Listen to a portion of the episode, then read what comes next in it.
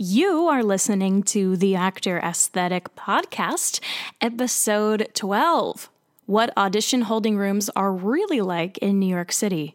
Let's get started.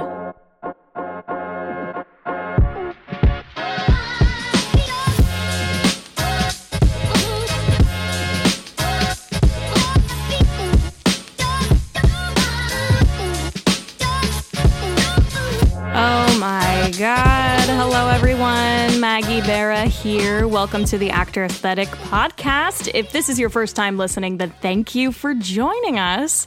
The Actor Aesthetic Podcast is produced every Monday for your enjoyment, and show notes are found at actoraesthetic.com slash podcast. You can also follow me on Instagram at Actor Aesthetic and on Facebook. All links are in the show notes. Now let's get on to the show.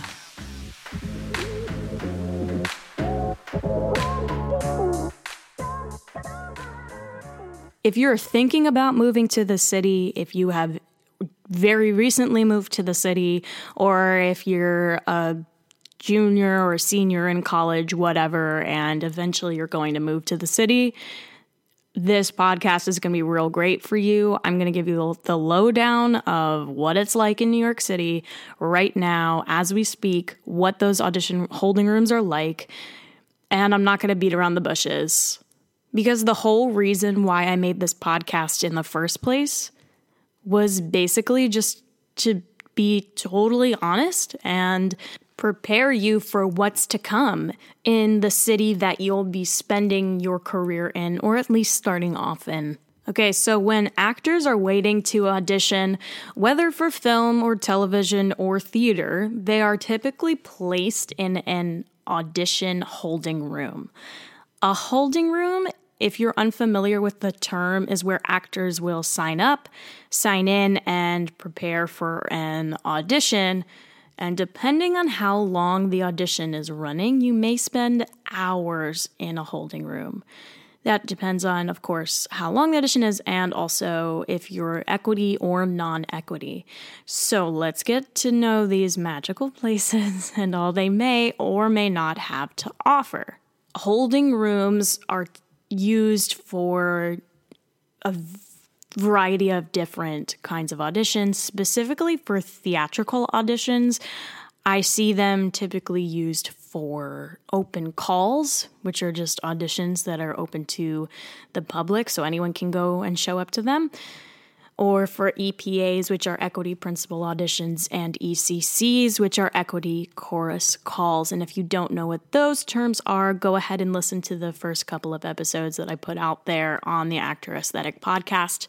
It goes over basically the basics of what equity auditions are. But regardless, those are the types of auditions I tend to see holding rooms used for. Now, if you had an appointment with a creative team or casting director where the casting director has specifically called you in either through your submission or through your agent, then I wouldn't expect a specific holding room for that kind of audition. You would typically find a couple of chairs set up outside the audition room just because there won't be as many people there at those types of auditions than, say, an open call. But at an open call, beware of overcrowded holding rooms. I'm telling you, when attending an open call, expect large, overcrowded holding rooms with lots of personalities. And this is especially true for non equity open calls because they are not run under the jurisdiction of equity rules. Therefore, anything goes at these types of auditions. Everything is under the provision of the producer or the director of the theater. They're not run under equity rules. Respect the fact that everyone else started their day just as early as you did and arrived with the same intention to get a job. So try to keep your stuff off the chairs and as consolidated as possible because there may be a lot of people there.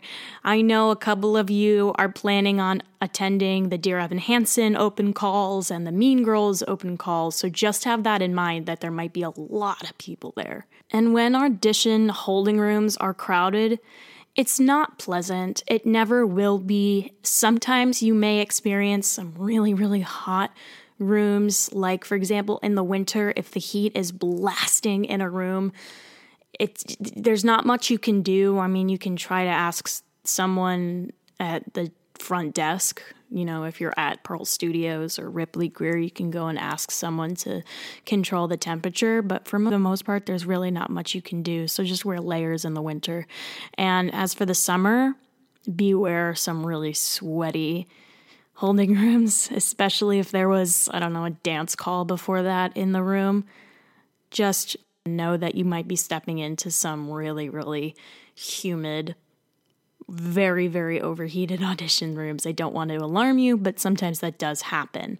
For the most part, everything is a okay. In an audition room, a monitor will most likely be present. So, an audition monitor is a person either hired by the theater or provided by Actors Equity Association to streamline the audition process for the casting team. These are wonderful humans that work basically hand in hand with producers and casting directors for a smooth flow of auditions. Unless the casting call is run by the casting director, his or herself, you will most likely always have an audition monitor in the holding room. At an equity audition, the monitor ensures that all rules governing audition procedures are followed. The monitor typically sits at a table, usually in a holding room or just outside the room, but most likely in the holding room.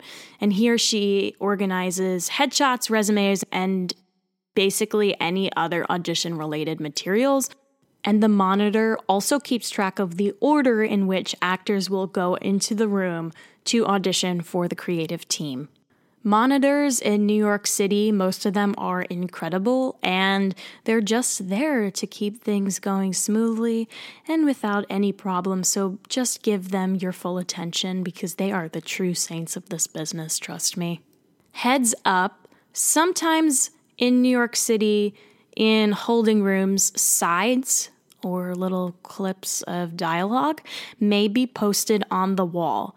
This is usually for EPAs. If you decide to go to an EPA for a play or a season of plays, you may be expected to read from sides.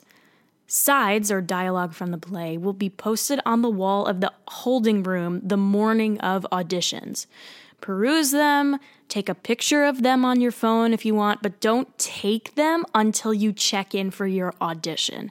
If you are non equity, EMC, or on the alternate list, you are not given the physical sides until your name is called. Just a heads up. Another thing to be aware of in New York City is that because there are a lot of people auditioning at various auditions, lines may be formed among actors. At an open call that does not accept an unofficial list, which we'll talk about in a second, actors will most likely form a line in the order in which they arrived. This will be one of the only ways the monitor will acknowledge any kind of order of attendance. I've seen this sort of phenomenon happen a lot at Disney open calls because they say in the directions for the auditions that they are not accepting unofficial lists. So let's really briefly just talk about what unofficial lists are. So, an unofficial list, if you've heard this term before, it means it's a way to keep track of a line between non equity members at an audition. It's typically a piece of white paper with names in numerical order. In the morning, the list will most likely be found either taped to the wall of Ripley Grier or inside the building with the security guard at Pearl Studios. Once the security guard allows people into the building and up the elevators, anyone can take that list upstairs to the holding room. However, if there's no unofficial list, if the theater itself is not accepting an unofficial list, i.e., at an open call, then a line has to be formed in order of arrival. So, whenever someone gets there first, they start the line, and then periodically, as people start to show up to the audition, they follow into line. So if you're at an open call and no unofficial list will be taken, and you're not sure if there's a line that's being formed, when you get into the room, just ask someone if a line has been formed and go ahead and file into the end of the line. Depending on the size of the room and what studio you're in, it may snake around the room, so just ask around. It's that easy. I would always walk into a room under the assumption that there has been a line formed because most of the time there has been a line formed already by the time you got there. Add an EPA in the audition holding room. Equity and EMCs will form a line if they want to sign up the morning of. Remember, that's equity and EMCs. In a holding room, if you are an EMC, which is an equity membership candidate, then you must form a line physically with the other equity members if you want to sign up that morning. Regardless of your status at EPAs, again, always assume that there is a line that has been formed because if you are equity or EMC and you do not have a time slot yet, you want to get to the end of that line so that you keep your spot. And if you're non equity, you want to make sure that you're not filtering into the line so that you're not taking up extra space.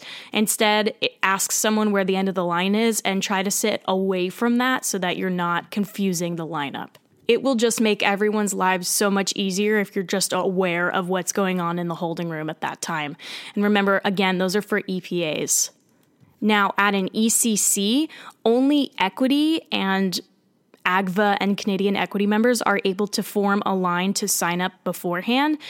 So, if you're non equity or EMC, you must sign up on an unofficial list in the morning or on an official list when the monitor arrives. But again, be aware that at an ECC, most people will sign up equity members will sign up online beforehand, and then there will be a line formed in front of the desk for members who have not signed up already.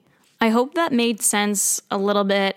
I will stress the importance of that last part about forming a line and what the lines are for and why they're formed, because I noticed a lot of young performers don't quite know yet what that means. I know when I walked into auditions right out of graduating college, I had no idea. I was like, what are these lines? Why are they being formed? The theater said they weren't going to accept an unofficial list, so why are there lines? It's always good just to ask. If you're new, just ask someone in the room who looks like they know what they're doing, where the line started and where it ended. And if you're confused about the rules at an EPA or ECC, just ask someone who looks like they know what they're doing. Someone will be nice enough to help you. Not everyone in New York is a crazy psycho person, though sometimes we think that that's true. It's not always true. Or if you see me at an audition and you're unsure of the rules still, come up to me and say hello and uh, ask me. I would be happy to help you. Audition holding rooms these days, let me just say this, can be very stressful, especially if there are a lot of people in the room.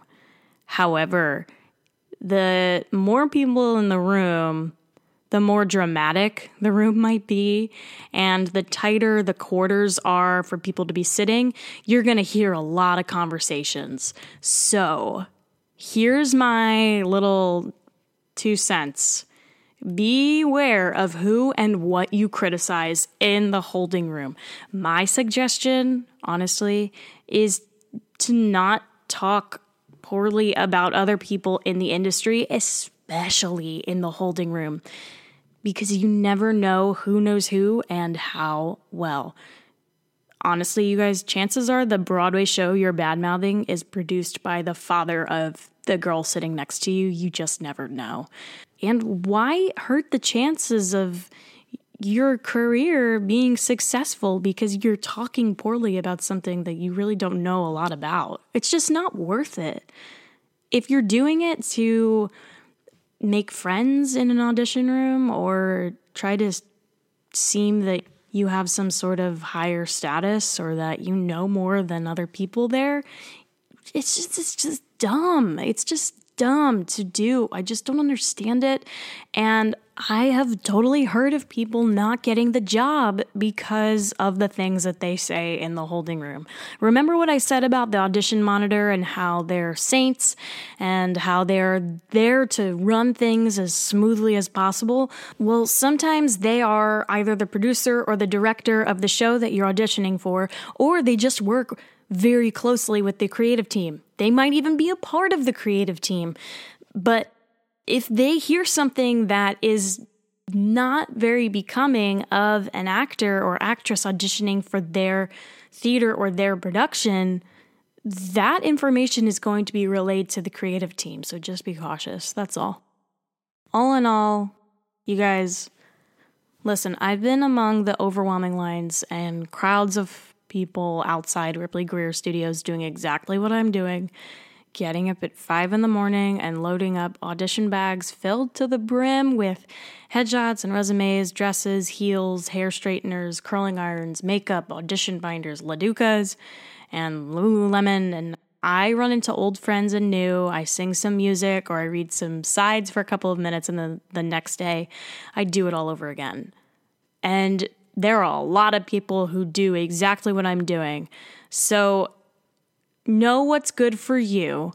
Know what is going to help you in these kinds of crazy holding room situations, especially if you're going to open calls. For me, music is always great to listen to beforehand.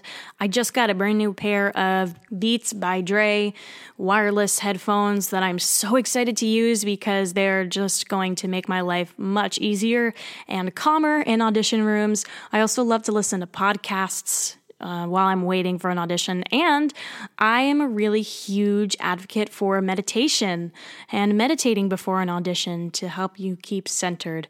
But, you know, there's a method to everyone's madness, and I think to each their own.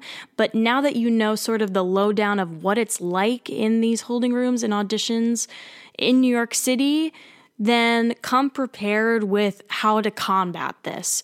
I'm not saying that every audition holding room is a nightmare, but sometimes you are going to encounter some holding rooms that might be messier than others. And in New York, you just never know. so, with that, we conclude episode 12, wow, of the Actor Aesthetic Podcast. If you enjoyed this, please rate, review, and subscribe on iTunes. That helps me so much and it helps us get the word out there about Actor Aesthetic. If you feel so inclined, give me a shout out on Instagram. Love seeing that you guys are listening to the podcasts and enjoying them. For further inquiries, email me at maggie at actoraesthetic.com or shoot me a DM at Actor Aesthetic. And I hope all of you have a wonderful wonderful, happy, and healthy new year. Here's to 2019, you guys. It takes a village, y'all. I'll see you next week.